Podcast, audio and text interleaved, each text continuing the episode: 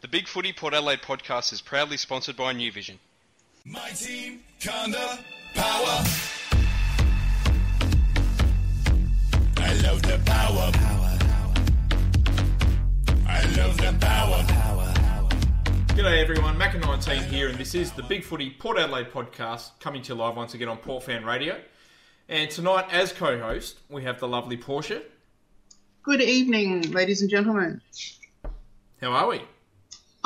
Extremely well. I saw a pretty good game of football on Saturday, and certainly quite different to what we've seen for the rest of the year. I have a few thoughts I'd like to say on that in relation to previous visits I've had where I think people have been quite critical of our fitness, but I think it would be a real struggle for anyone to say that Port Adelaide players did not look strong and tough on the weekend.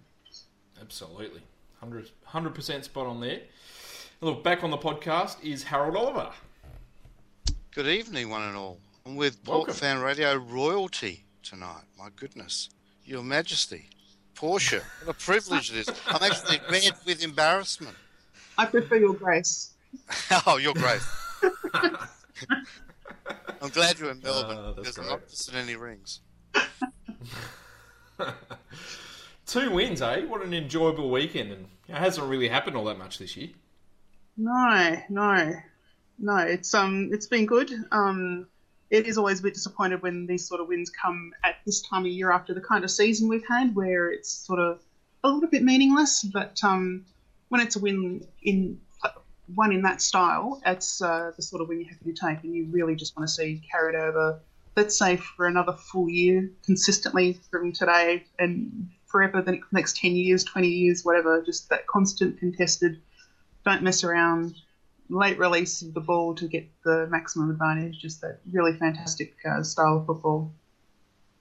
Absolutely. Yeah, it should be the minimum we expect from now on. Indeed. Yeah. Look, let's get straight into it and talk about our love and hate, which is one thing we loved, one thing we hated about Port Adelaide this week. Portia, I'll start with you. Okay, look, I'm going to start with a Schadenfreude love. Which is going to be that I really, really, really love that Leon Cameron went to GWS instead of Port Adelaide. We talked last week in the preview about how this was really going to be a coach's game, and it was going to, because Kinkley was out there, he was saying exactly what he's going to do with the selections. We watched the match, and he did exactly what we thought he'd do. We basically played a revved-up, turbocharged version of the slingshot all game long, and it took until, I think, the third quarter before we saw GWS in any way use the most obvious strategy to counter what we were doing, which is to play possession football and set up so that your tall forwards can lead into space and mark. They had almost no opportunity to do that. We had fantastic defence that were very accountable on the man. And, yes, there were a few free kicks given away, but playing the style that we were, that's going to happen occasionally. But the reality is that if you discard free kicks, the tall forwards of GWS really did not a lot for that whole game, and we were really worried about them pre-game. They've got a lot of quality, and a good key forward is almost impossible to stop. So the fact that we telegraphed our strategy before the game and Leon Cameron didn't have an answer that they could apply consistently, gosh, I really wouldn't want to be a GWS fan, but I guess no one does because there aren't any. Good call. What about your love, Harold? Look, I'm going to go for the bleeding obvious. I have a love that I'm sure we all share for Brendon Ah Chee. Arch is just about the most genuine and natural person you could ever meet. My eldest daughter and I chatted to him after the Eagles game at Woodville a couple of weeks back, and he was so enthusiastic about playing AFL football and pretty pleased that he'd backed himself in to take that, that game-saving mark in the last quarter of the Phil Walsh tribute game against Collingwood. And so hopefully Arch is going to be, that second big body clearance midfielder to complement Ollie Wines that, Port fans have been dreaming of for the last year and a bit. And on Saturday, look, his confidence and self-belief had grown to such an extent that, despite being nervous on other occasions, when he'd been lining up in front of goal in the AFL, you could tell he was never going to miss that set shot and kicked his third. And look, he was clearly best on ground for me. And, his stats are glorious to read. 11 kicks, 13 handballs, including those 2 by 30-metre left-hand specials. He had an even spread of contested and uncontested possessions. three clearances, five tackles, three goals, and, you know, the most spectacular mark of the day. And look, last week on the Port Fan Radio Maggie's show, so I'll put in a plug for that, Matt and I spoke about, you know, our Magpies and Academy sides wins against the Roosters being the silver lining to what was, you know, a pretty dark and gloomy and cloudy weekend last weekend. And, well, after that breakout performance, and he's hoping there's plenty more to come, you know, Brendon Ah Chee is perhaps the silver lining to our 2015 season. I'd agree with that. I mean, yeah, we've been crying out for one of our second stringers to have a breakout game all year. And finally, after 20 weeks, Brendon does it. You know, one of them really stood up and, as you said, you know, 25 touches, 3 goals, mark of the day, bump of the day, great hands, clean skills, you know. Not only was it great to see a youngster pull out that sort of performance, but it was one of the performances of the year across the whole list this year. So, you know, he does need to back it up this week. But, you know, I was almost getting a little bit of a tear in the eye watching him play that well out there. I mean, you know, we've spoken to him numerous times on the podcast. He's one of our friends at the podcast. You know, we sponsored him on Big Footy a couple of years back. And as you said, he's one of the most down-to-earth guys, you know, you could ever wish to meet. And it's just wonderful to see him doing so well. He's a credit to himself. Yeah, he's a credit to himself. And, we spent a lot of time... we dedicate a lot of games and a lot of development into turning players drafted with late picks or drafted early that aren't performing. And we keep them on the list for a long time, and I feel like it's probably longer than a lot of other clubs do. So it is good to see that occasionally it can actually pay off in our favour, because it wouldn't have taken much for Brendon Ah Chee to be listed a couple of years ago, and he could be doing this for someone else, but he's not. He's doing it for us, and if he can become a first 20 or first top 10 player, he'll not only do that, but he'll do that with a unique skill set, which makes him a fantastic strategic weapon for the coach and obviously for the club. It's a really good result, and hopefully he can just find consistency, beat the eventual tags, and become the player that I'm thinking he now believes he can be. That's it. And what a way to celebrate your new contract as well.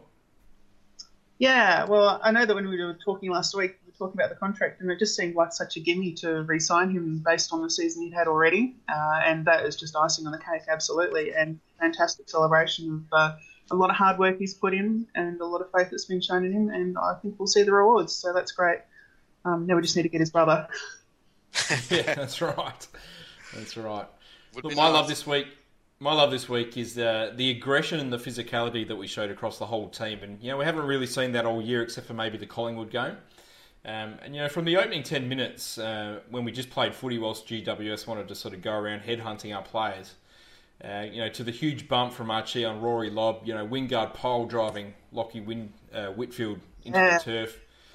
You know, guys like Hammer and Ebo putting some really big blocks on Tom Bugg at stoppages, and Trengove bossing Rory Lobb on numerous occasions, and a number of our players sort of getting into Heath Shaw. It was great to see, and, you know, GWS started the fights and we pretty much finished them, and, you know, we hurt them physically, won the game, and essentially finished their finals chances as well. Yeah, I don't think there's any doubt about that.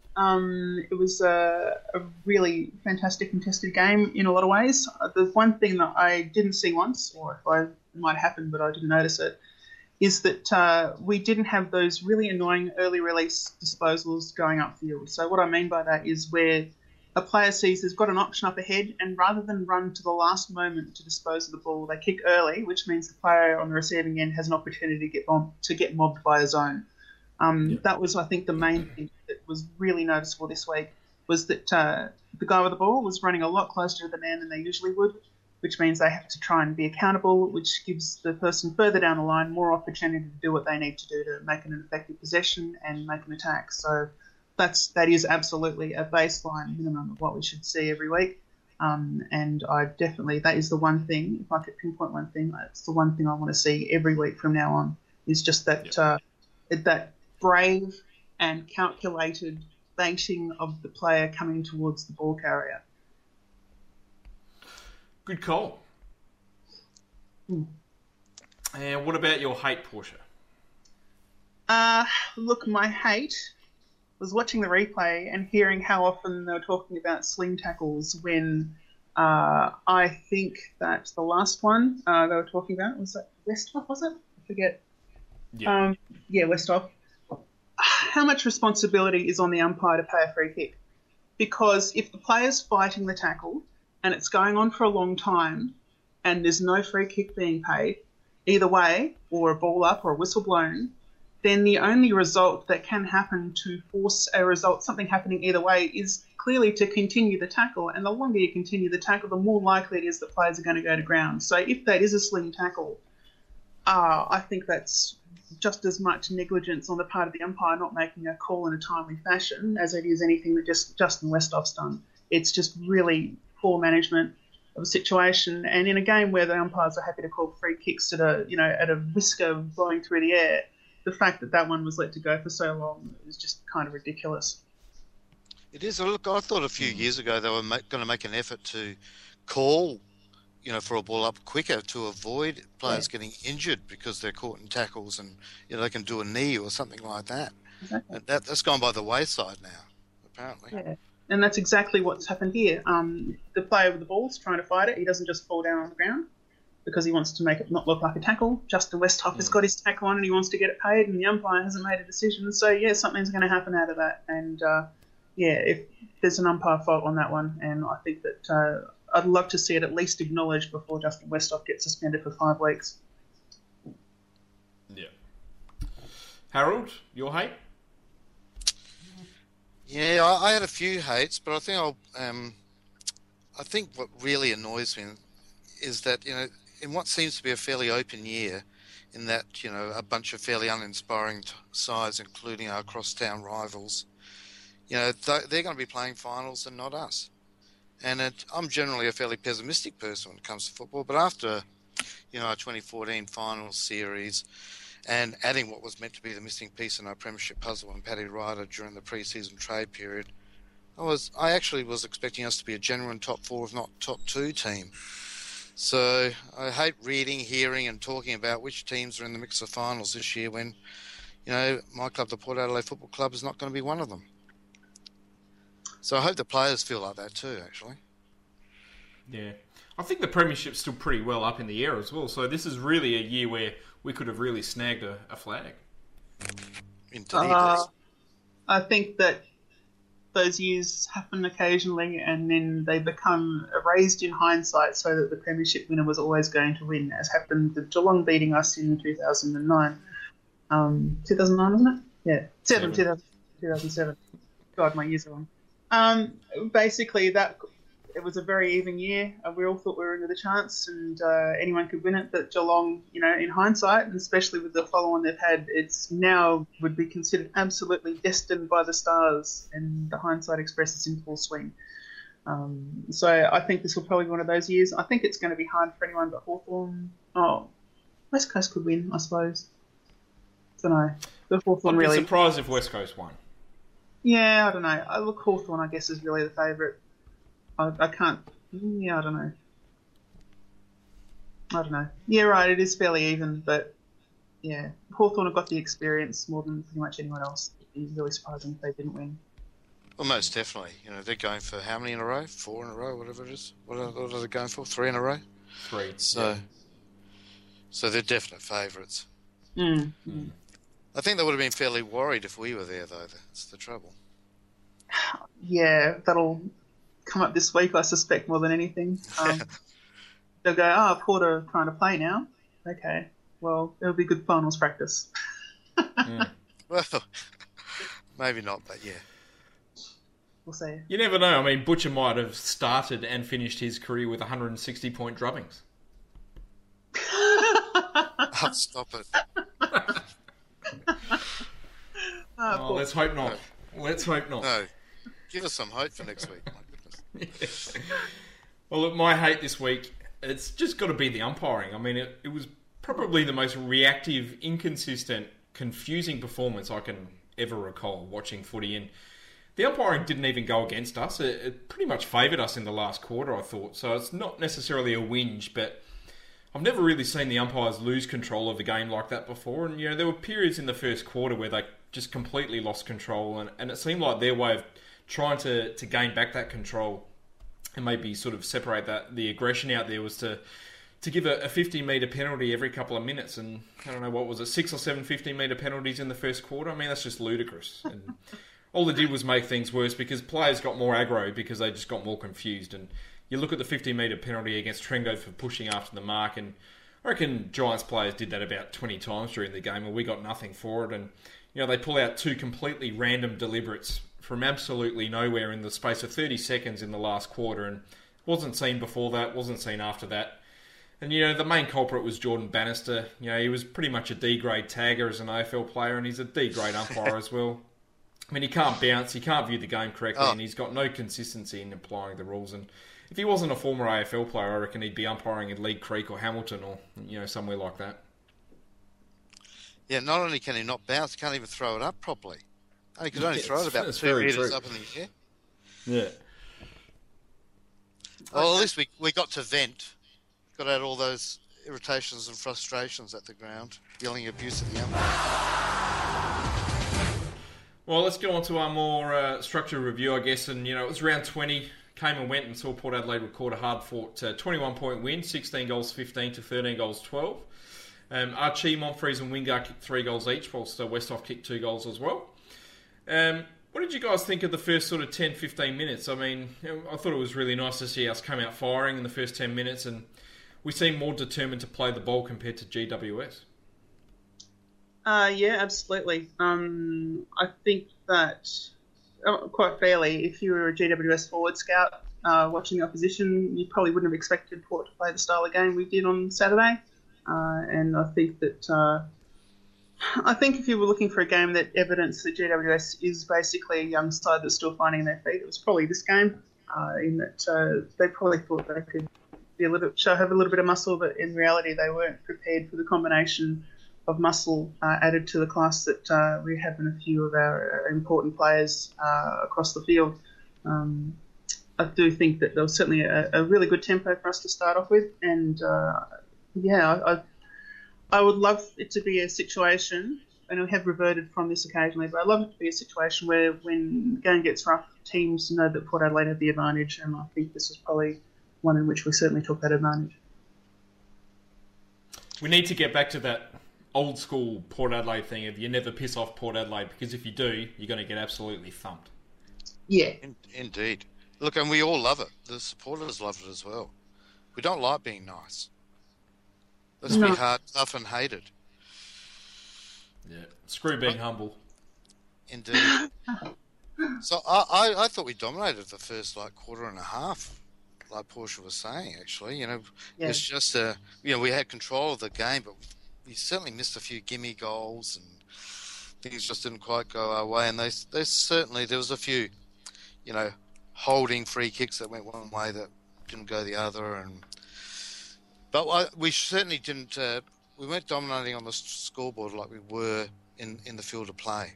But it's very encouraging what we were doing. It was very enjoyable football, and, you know, getting into their faces was a great thing. Yeah. Yeah. Do you think it was predetermined by GWS to come out and play the man a bit? Because it seemed that way from the get-go. You know, before the first bounce, there was a bit of niggle, and, you know, I think it was Nick Haynes that put down Chad Wingard in the first minute, which led to the goal and all that sort of stuff. It just seemed like they came out like it was a predetermined situation from Leon Cameron to say, you know, play the man, try and rough him up a bit because they can't handle it. Yeah, look, it could be, and if that was the reasoning, then I don't understand it, but worth a try. It could be that he's trying to dictate to GWS how he wants them to play, and that they just chose the wrong individual players to do it to this week. Because you've got to remember, I suppose, that they are building a team, and so as much as we are, they're setting the standard for what sort of team they want to be in the future, and the sort of team that we already agree with, we'll say on this podcast, is the way that we want to play in the future, is that we want to be a contested football team, and I doubt that GWS are any different in that regard. So it's probably just team development, and they made that call to start like that, and it backfired. I think we also made a call to play that way as well. I think we've gone away from, you know, that hardness at the man, hardness at the ball, you know, hardness at the ball carrier sort of game, and I think as a club we've made a real emphasis, you know, focus on, you know, sticking up for your mates and showing a lot of team care and, you know, being aggressive. And because the Magpies have certainly been doing that. You know, against Centrals, they tried to rough up the young players and everyone got around each other. And for a while there, we weren't flying the flag at AFL level.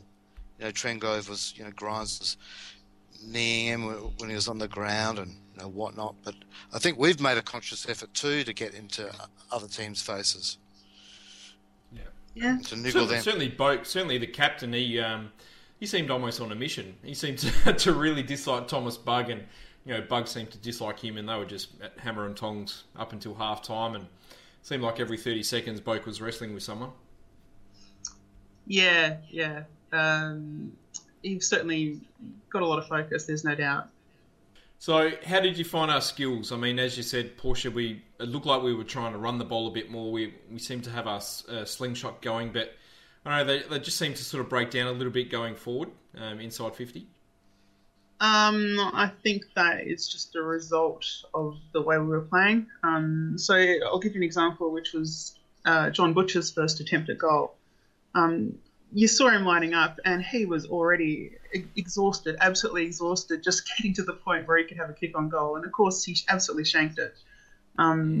This style of game that we played on Saturday, it's a high-intensity style because in a lot of ways it covers for weaknesses in our side. For example, one we have in key forward, which means that we need to just keep bombing up forward and getting it in there as much as possible and hoping we do it enough to score. And so the result of that is going to be inaccuracy because you've been running hard, and if you've been running hard and you haven't had time to get your heart rate down, it's going to affect your stability. It's the closest I can think of, and you're going to have to work extra hard and be extra focused to be accurate in those circumstances.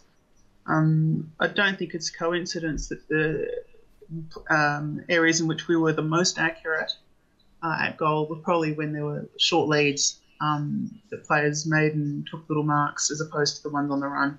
And that's for fairly logical reasons. The shorter leads, they require physical exertion, but it usually means you've had time to plan it rather than just running full pelt and having a go. Yeah, there's a lot of truth in that. But there's no doubt we still need to work on our kicking skills, especially. I thought our handballing was a lot better than it has been, especially in close in recent times. Yeah, I'd agree with that. We seem to be hitting the targets by hand a lot more. Yeah. Just on the long kicking, there was one thing that I've sort of felt for a while, which is that Brad Ebert is just a really awful kick. Later in the game, I think he had those really fantastic opportunities to set up good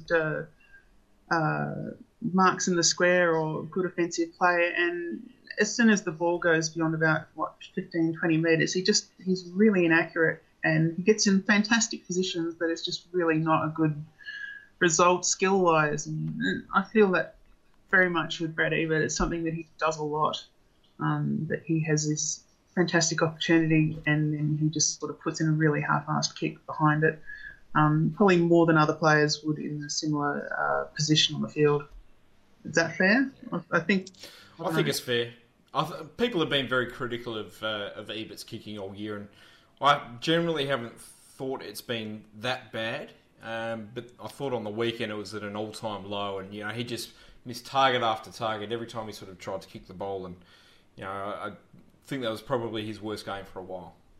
Yeah, that's always been a you know something that's been on Brad Ebert. You know his kicking skills haven't been the greatest, and I think when he's highly confident and playing well, that's when he's kicking well. And I think he's been down on form all year, and his kicking's reflected in that. Yeah. Yeah. And the sad part was that, you know, the reason his bad kicking's really stuck out in my mind is because the positions he was getting to were fantastic. So that's why it's particularly disappointing, because he's doing the right things. He's probably following all the team rules, but without that ability to execute, it's just all wasted. Look, we've brought up Butcher. We might as well talk about how he went out there. It was a very late inclusion for Jay Schultz. What were our thoughts on the future? He's a bit like Josh Fraser is what I thought. Not an agile, but I know it's one from out of nowhere, but Josh Fraser was written up as the person or the player, I think the best ruckman below the knees in the league at the time he was playing. And it feels like, you know, John Butcher, he's the best key position forward that crumbs in the league. That the rest of it's really not there to the extent that you need it to be. He tries so hard. He's like a dog that doesn't understand what's gone wrong, and it's just really disappointing. That I don't know. I still haven't seen enough to think he's done it. That he's going to get to the level we need him to. But yeah, good on him for doing well near the end there. But I still think his place on the list is very much in doubt. There's a lot of people that are very, very happy with how he went out there on the forum on Big Footy. Do you think that's justified? How do you mean? Or do you think people are maybe sort of seeing things that weren't necessarily there? He's coming from a low base for a lot of people's opinion. As Portia said, he was trying his heart out. He did, some really good things, that left foot centering kick that Arch, marked in front of the goal square for the first goal. That was beautiful. I mean, he didn't give up, even though he sort of like ran under the ball a few times or was out of position. He still, tried his all to get to the contest. So from that point of view, it sort of made us unpredictable and worked for us because we actually kicked some crumbing goals that, I can't recall us doing in recent times. So from that point of view, he was good.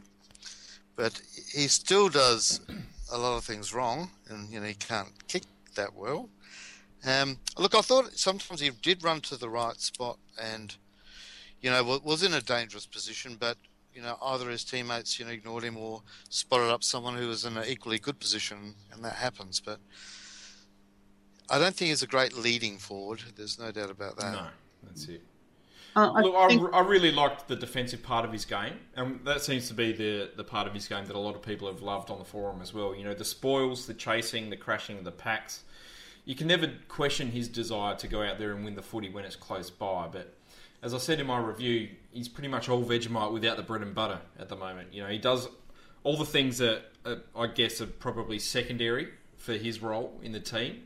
He does very, very well, but it's my issue with him again is sort of the same stuff I've criticised him for over the years, and that's the fact that he can't really lead, doesn't really know when and how to lead. There's no repeat leading. He generally can't get space on an opponent. He always seemed to be out of position, so that literally the only plan of attack was to actually crash the pack or spoil the ball. He always seemed to be on the fat side when we were coming in, like on the opposite side of where the ball was coming in, and you sort of looked up and you were hoping Schultz was there, but of course Schultz wasn't playing, and you're thinking, Butch, you need to be in that position and leading there, and if you led strongly there, you'd be winning the ball and having a shot on goal. But he just seemed to be almost content, sort of on the other side of the ground a bit. I guess that stuff you wouldn't really notice on the telecast, but it was pretty plain as day at the ground, I thought. And having said that, though, you can't deny the excitement every time he went near the ball. It was like watching Gary Ablett out there. I reckon I yelled out Butch about 50 times every time he went near it. And the scenes after he kicked that goal were just absolutely mental. There were people high-fiving guys 3 rows back, jumping over bloody rows of seats to get to each other, and it was like we won a grand final. Yeah, it was a tremendous roar. It was the loudest roar all year. Yeah, probably. Look, I think that as far as being on the wrong side of the ground and all that sort of thing, maybe it was actually an intention to free up space, but as regards the ability to bring the ball to ground, I guess I've got just one real concern there, which is that really, it's great for SNFL, but is that really, in the AFL, is that really a viable strategy for that to be like a go-to thing for a key position forward to do? Like, I can understand having that in your bag of tricks as an option for when you need to play a certain way, but as far as a long-term thing, I mean, if your opposition knows that you're going to bring the ball to ground, and it's just as easy for them to set up people roving the pack as it is for you two.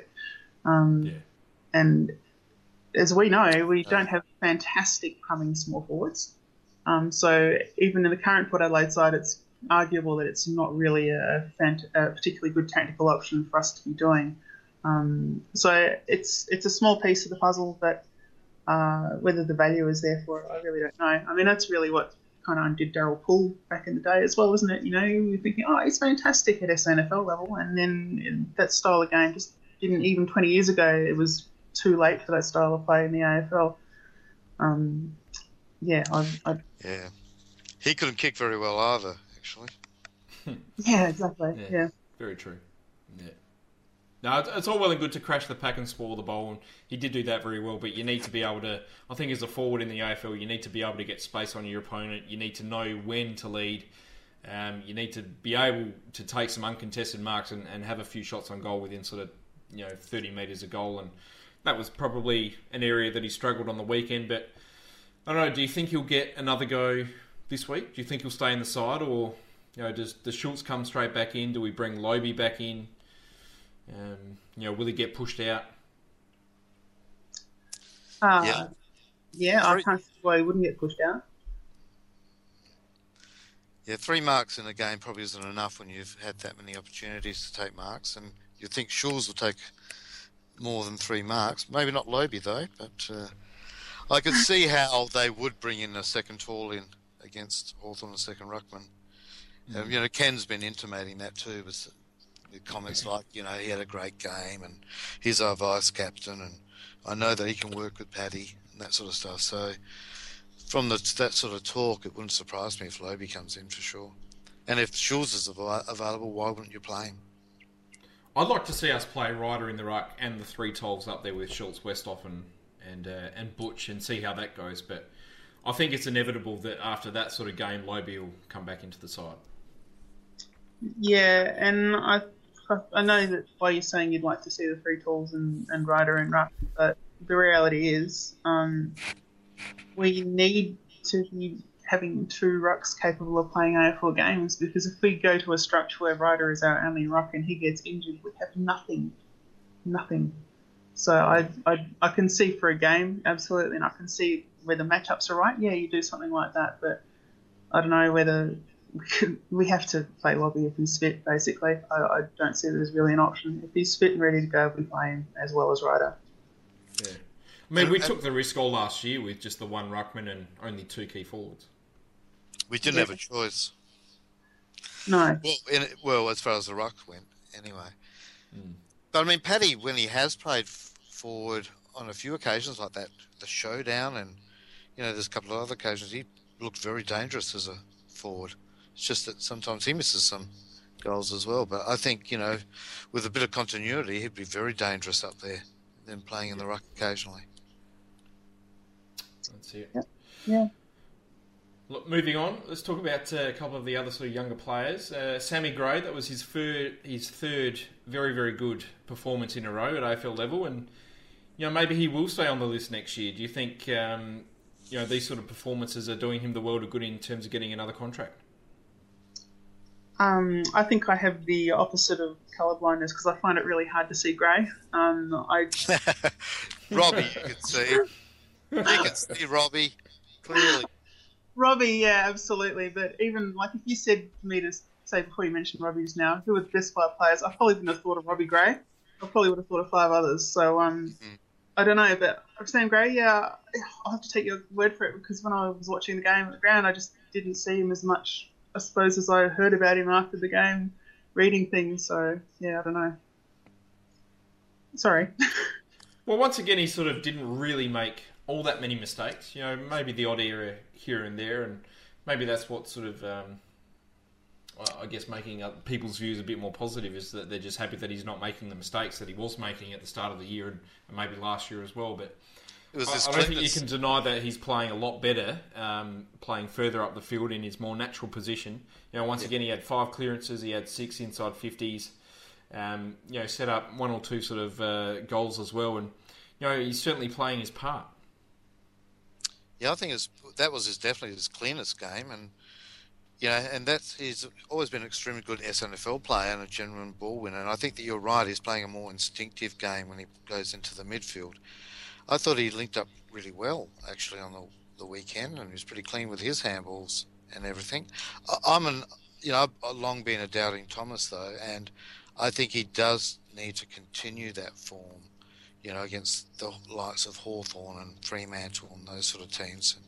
And then we can start talking about him being elevated to the senior list alongside Cracker. But I think he still needs to do that. But he's certainly progressing in an upward trajectory that you would like to see. Yeah. Absolutely. Jarman Impey's another one. I thought he was absolutely exhilarating in the first half, and you know he was probably a bit wasteful after half time, but that first half really showed a glimpse of the type of player that he could become in the future.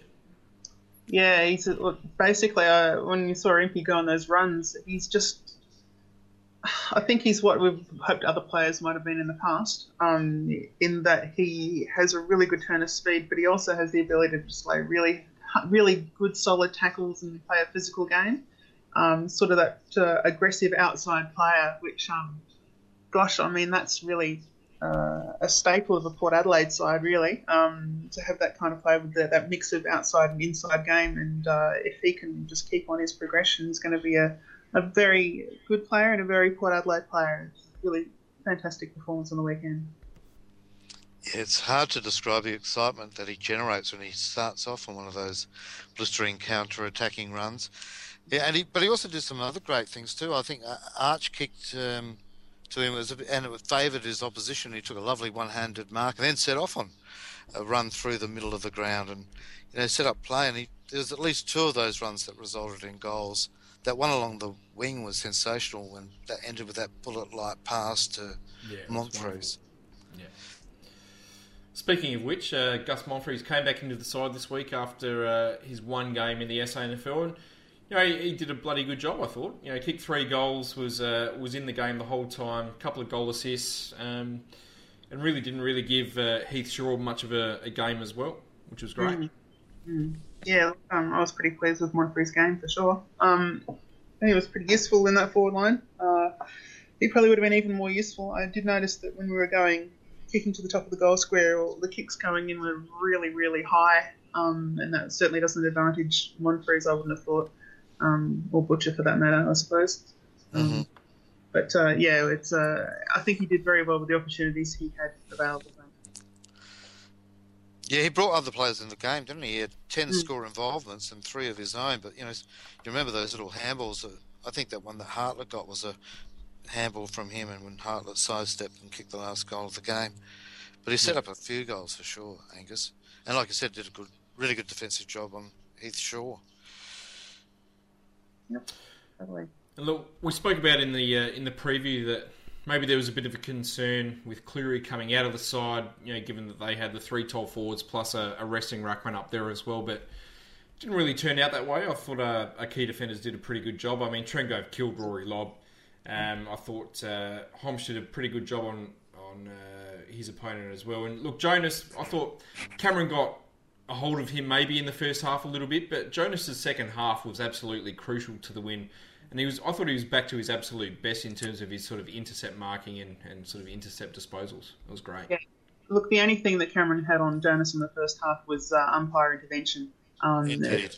I think that Jonas played a fantastic game, and as I said on one of these podcasts back when Jonas got dropped from the side, that there's no point dropping him because he won't actually learn anything at SNFL level. Well, what did he do at SNFL level? Not much. Ooh, nothing. He was horrendous. And so you can side where he's actually supposed to play, and he comes out and he puts in a pretty decent performance. But he didn't learn a single thing at SNFL level. Having him out at the side, he could have been playing like this last week for all we know.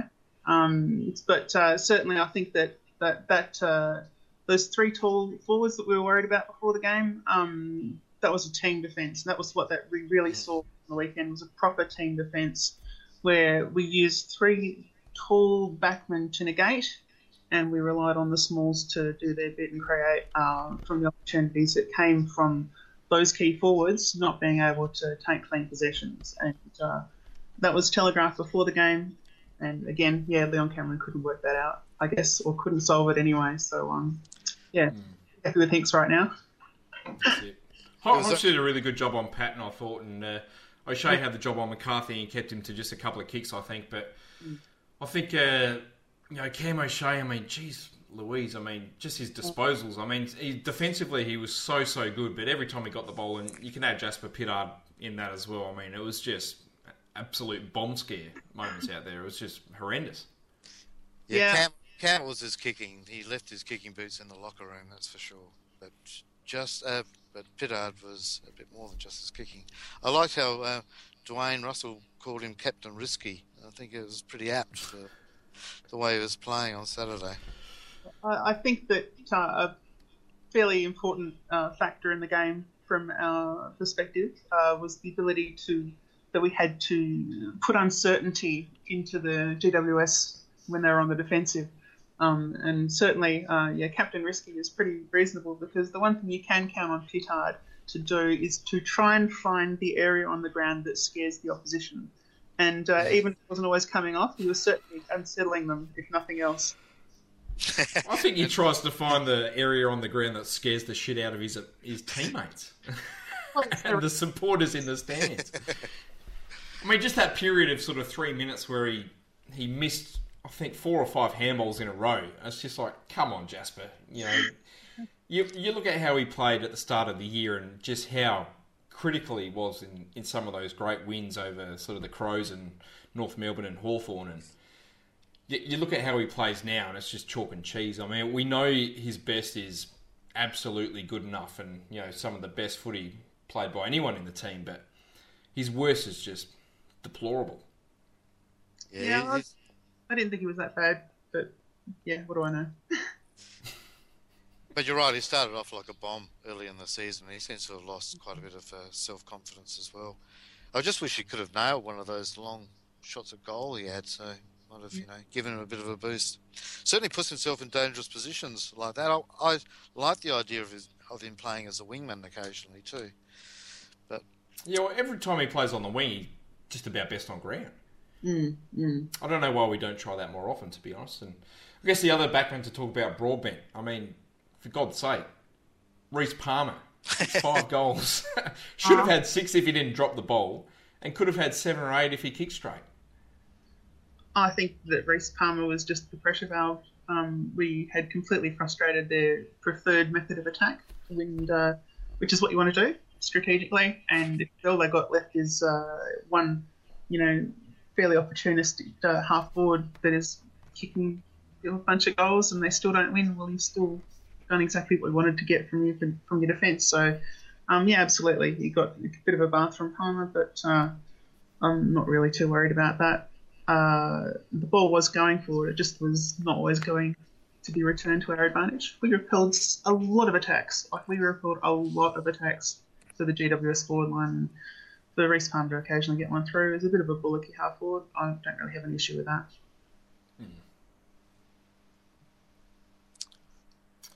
So and I guess the last... You go, mate. No, I was just going to say, did you like Patrick Ryder's game? I thought he was pretty influential in the ruck, and some of those over-the-shoulder taps were reminiscent of Brendon Lade at his best, so he looked pretty dangerous doing that.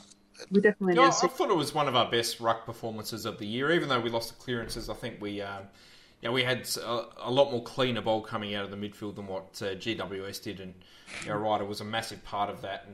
And he just seemed to have the ability to find our players when they were free, quite a lot of the time, which is something that Lobie has maybe struggled to do this year.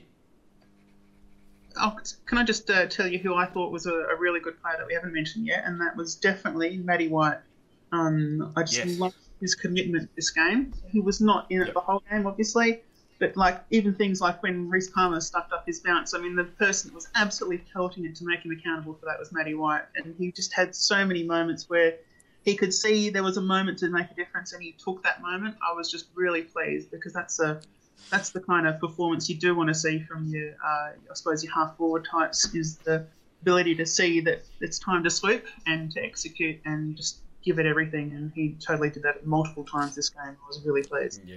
Oh, his defensive pressure was wonderful, and his skills were fantastic. I was actually quite surprised when he was subbed out. I didn't think he'd be the sub. I thought it might have been Mitchell at the ground, but I was pretty surprised by that. But, he certainly had a very good game, and it was one of those games where you look at the stat sheet and you go, well, he didn't really do much, but you actually watch the game and you realise just how big an impact that he did have.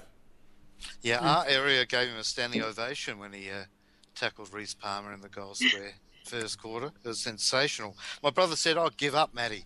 but he didn't. It's absolutely brilliant. That's one of the funniest things I've seen at the football, I've got to say. It was a pretty entertaining game like that. There was quite a few highlights and, you know, like Jasper going crazy and all sorts of things happening. Brendon Ah Chee taking marks. Matty White stripped players of the ball, and it was just pretty amusing. Well, look, we've criticised Jasper Pittard, and, you know, guess who's rung up now? Guess who was rung up? Isn't he too busy? Hello? Here he is. I am very busy. I just got home. Yeah. You must have heard us bloody criticising Pittard, surely. Okay, surely not. Hey, Rick, I followed the agreement. I just was really soft on him. I didn't really criticise him at all. So that's actually true. Don't freak out. I'm doing my bit. Good Checks work. In the mail.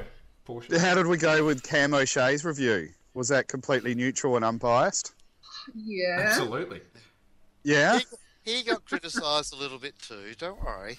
Yeah. Did he? Yeah. We did win, didn't we? I'll even concede that him missing those shots at goal was absolutely abominable. They were sitters too, weren't they? They were shocking.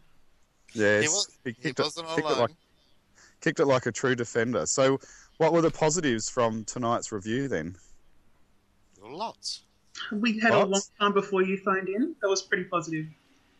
Yeah? Yeah, I've got my finger over the dump button here, Rick, so you better be quick. Did you guys talk about the controversial Game Day Village saga? No, I haven't mentioned that. Nope. No, you haven't mentioned it? So what do you guys think about the potential squeeze that's being applied to the... Is it Tennis SA from the SMA about our Game Day Village?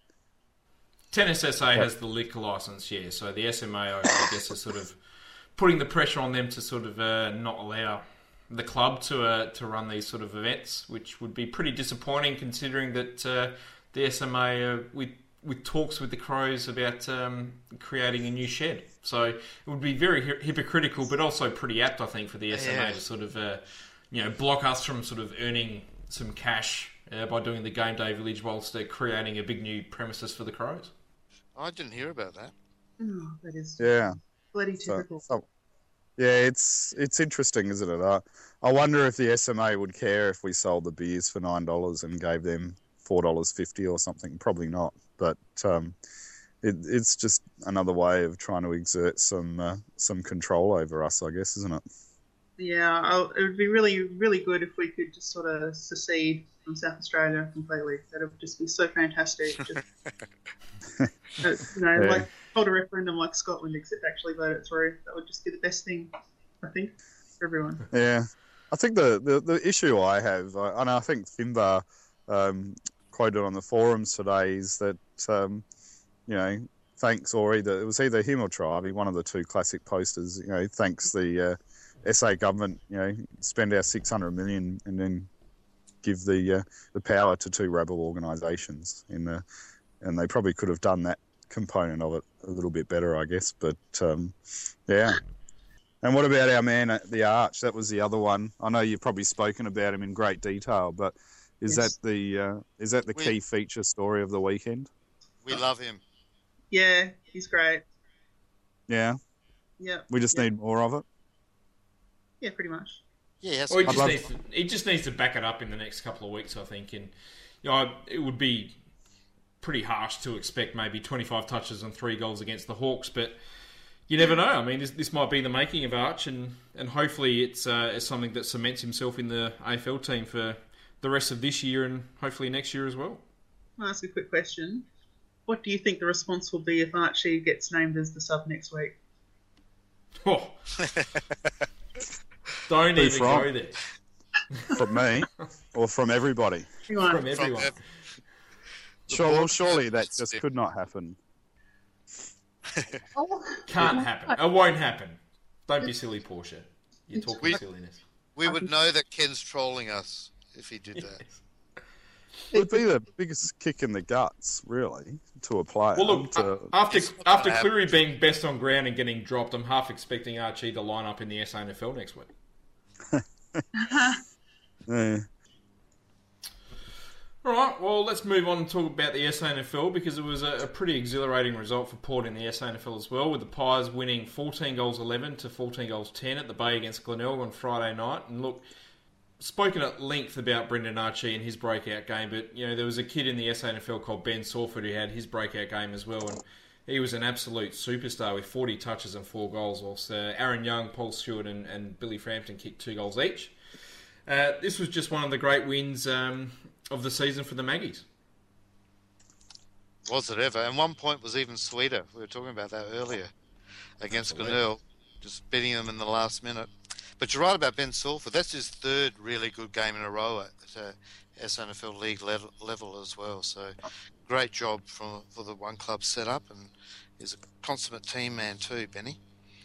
I mean, just his stats are just ridiculous. I mean, 40 touches, 5 marks, 6 tackles, 14 clearances, 9 inside 50s and 4 goals. I mean, that's just ludicrous.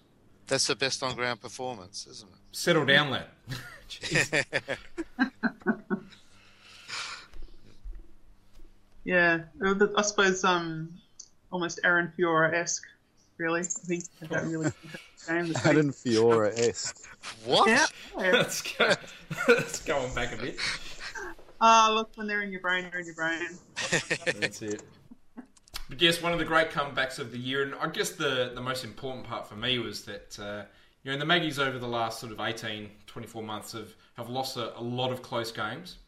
You know, we seem to get near enough, but really struggled to get over the line, and yeah, it looked like this game was going to be the same. I was half expecting us to lose by 5 points, but you know, to get over the line and actually win a close one like this was it's absolutely brilliant. Can I ask you a question? Do you think the players actually care about beating Glenelg like we used to? Oh, not at all. I mean, what have Glenelg done in the last 20 years? Nothing. Mm. So probably not, but it's great for the supporters. Yeah, yeah. I think the players care about winning as well. I think yeah, sure. Yeah, winning. They're a very close-knit group. I don't know if you saw, Portia, there's a YouTube clip of them singing the song afterwards, and it was a pretty rousing rendition. You know, those sort of close wins. I think that's what Mac was touching on, you know, to achieve those close wins, especially when you've been down and coming from behind. You know, I think they really do inspire a group. Yeah. Oh, I've got no doubt that the players like winning, and that's they've got a good amount of camaraderie, but I don't know, I'm just now thinking, like, back in the day, Port Adelaide versus Glenelg, that was one of the ones that you just always wanted to win, because you could lose to Nord and you kind of respected them, but Glenelg were just scum. Yeah, and, yeah, and now it's sort of like, oh yeah, Glenelg, okay. Well, Glenelg are basically the Carlton of the SANFL, really. They've just sort of done nothing for sort of 20 years, and that's about it. So they've lost their sort of aura, and I guess you're right in the terms of, you know, beating Glenelg doesn't have that same sort of impact as what it once did. But I don't know, to hear sort of Cornsey whinging on radio about the one club thing and all that sort of stuff again, and how Matty Lobie by himself has, you know, earns more money than the entire Glenelg salary cap, you know, that makes it all worth it, I think. Yeah, I guess that we sort of, the SNFL really should just have Graham Corns on the payroll permanently, because I think he's the only person that really keeps people angry enough to be interested in it. That's it, absolutely. Speaking of Lobie, we might as well talk about him, because he had 19 touches, he had 3 marks, which is a miracle in itself, 62 hit-outs, 6 tackles, 6 clearances and a goal. There's not really much more he could have done out there. No. It's one of those things, like with Jonas, in that when you drop an AFL senior player back to the SNFL, which is nowhere near the standard it may have been in the past, it's just kind of pointless in a lot of ways, unless there's something really specific you're doing it for. So it's good that he did well. He needed to do well. If he didn't put in that sort of performance, we'd have some real questions, I'd say, as to whether he should have even been playing. It would mean he was horribly injured, but it's a good result, and he should be back on the side. Yeah, I think Monfries, you know, was dropped and did the same thing, you know, did all he could to get reinstated in the team, so I'm expecting that Lobie will be reinstated as well, especially against Hawthorn. Yeah. But is it it's kind of the Jonas situation that you mentioned just before, Portia, where he's gone back. He was always going to have this sort of game against, you know, no-name ruckman for Glenelg, and you know, what do we actually learn from this? Nothing. But hopefully the coaches want him to learn something. I know exactly what you're saying, but there must be a reason why he has been dropped to that level.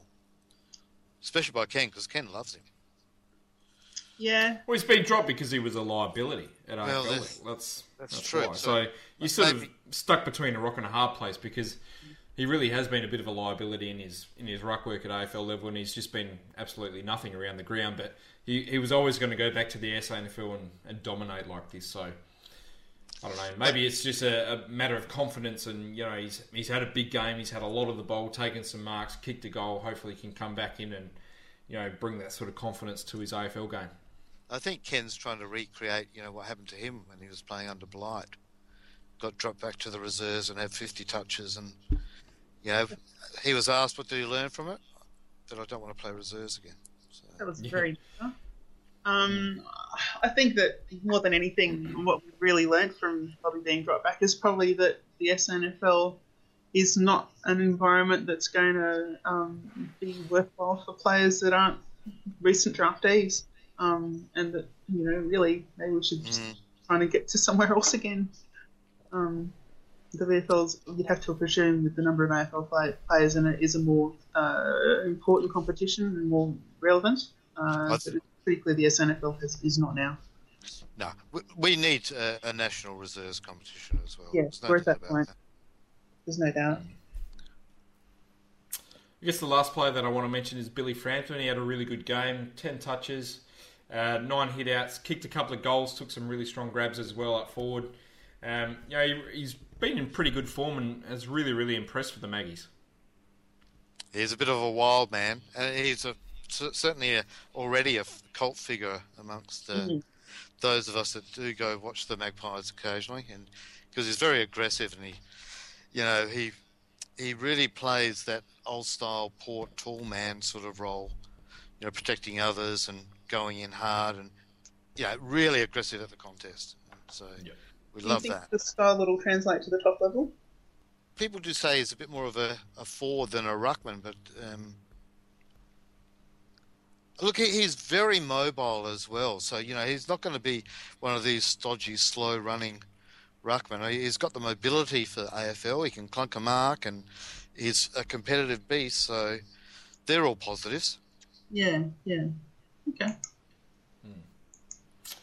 Indeed. All right. Well, I think that wraps it up. A very good weekend for Port Adelaide. Yeah. Very satisfying. Yeah. Nice to be on after a win, that's for sure. Hasn't happened often this year, so it's great. Great when both teams win, and we can have a good chat about it. Totally agree. So, thank you very much. Too easy. Yeah. Until next time. Can't put out there. Can't power. Goes back. Lockwood can unload. Oh, he goes the top. The old barrel. What a kick from Bob and Lockwood. Where did that come from? Well, Port Adelaide held the ball up. They had no one to kick it to. There was about 4 or 5.